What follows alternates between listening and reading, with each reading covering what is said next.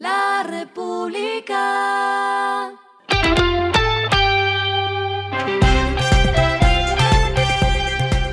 Al final de la jornada, esto es lo que debes saber sobre el comportamiento de los negocios, las finanzas y la economía. Las movidas de hoy fueron.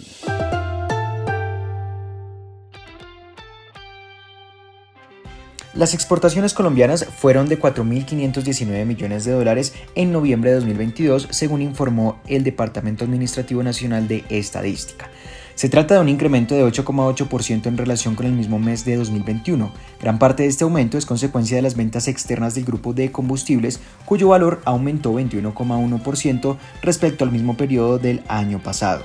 En noviembre de 2022 se exportaron 14.949 millones de barriles de crudo, lo que significó un aumento de 5,8% frente a noviembre de 2021. De esta forma, las exportaciones de combustibles y de los productos de la industria extractiva representaron 56,9% del valor de las exportaciones del país. A este sector le siguen las manufacturas con 18,4%, los productos agropecuarios, alimentos y bebidas con 19,2% y otros sectores con 5,5%.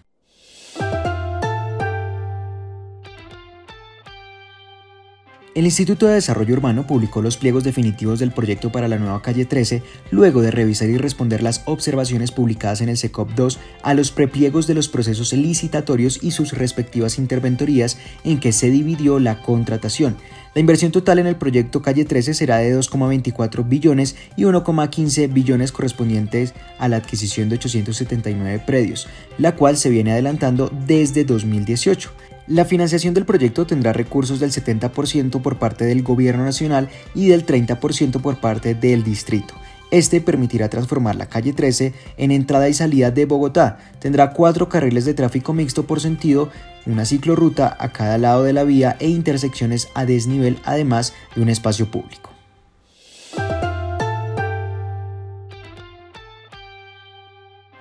Más de un centenar de personas ingresaron a la mina de esmeraldas de Fura Gems en el centro de Colombia, hiriendo a un empleado y robando mineral, según dijo el viernes la compañía.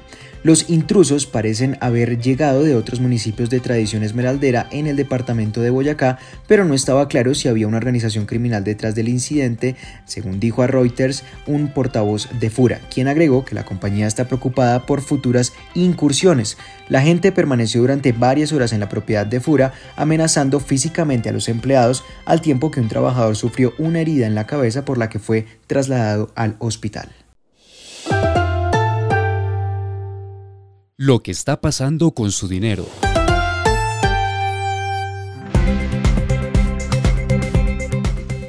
Durante 2022 la tasa de usura no dio tregua. Mes a mes presentó comportamientos alcistas, llegando a sus máximos históricos desde 2007 y la proyectada para 2023 no fue la excepción, pues la Superintendencia Financiera de Colombia anunció que en enero será de 43,26% para la modalidad de crédito de consumo y ordinario.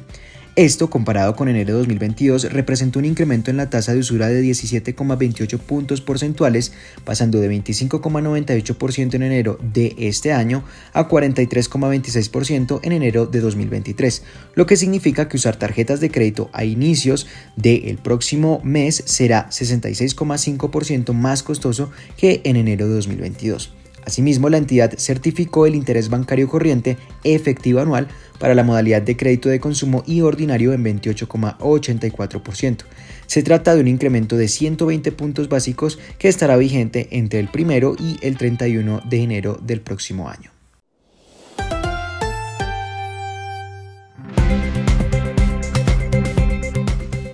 Los indicadores que debe tener en cuenta. El dólar cerró en promedio a 4.810 y ese será la tasa representativa del mercado hasta el próximo lunes. El euro cerró en 5.130 pesos tras subir 8,17 pesos, mientras que el petróleo se cotizó en 80,34 dólares el barril. La carga de café se vende a 1.968.000 pesos y en la bolsa de Nueva York se cotiza a 2,32 dólares. Lo clave en el día.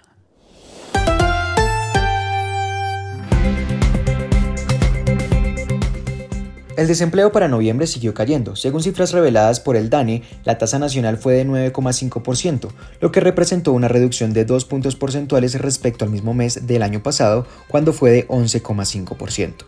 La tasa global de participación se ubicó en 63,4%, lo que significó un aumento de 1,2 puntos porcentuales respecto a noviembre de 2021. Desagregando este indicador por ciudades, Arauca y Mocoa son las que culminaron el año con mayores tasas de desempleo comparadas con las tasas de diciembre del año pasado. En esa misma escala, Leticia y San Andrés fueron las que presentaron menores tasas con 8,8% y 6,5% respectivamente. A esta hora en el mundo.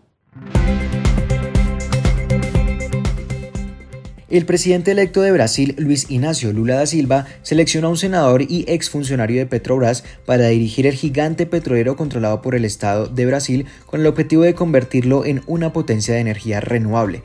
Jean-Paul Prats, senador por el Partido de los Trabajadores de Lula, confirmó la invitación de Lula en una nota enviada desde su oficina de prensa. Prats se hará cargo de una empresa que ha sido criticada por colmar a los inversionistas de dividendos récord sin invertir lo suficiente en refinación de petróleo, energía eólica y solar.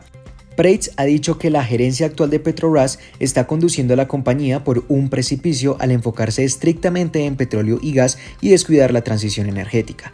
Preitz es visto como un miembro moderado de izquierda partidario de los trabajadores y su carrera en el Senado lo ayudará a administrar una compañía que regularmente está bajo presión política para contener los precios del combustible y crear más empleo. Y el respiro económico tiene que ver con este dato.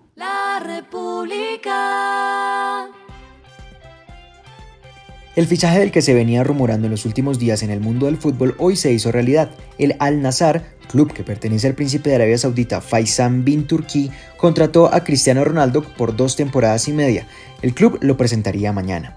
De esta manera, el equipo árabe empieza a hacerse sentir en el mercado de jugadores, pues Sergio Ramos y Sergio Busquets son otros de los futbolistas que pretende este club. La noticia la dieron a conocer por redes sociales periodistas internacionales y medios de ese país.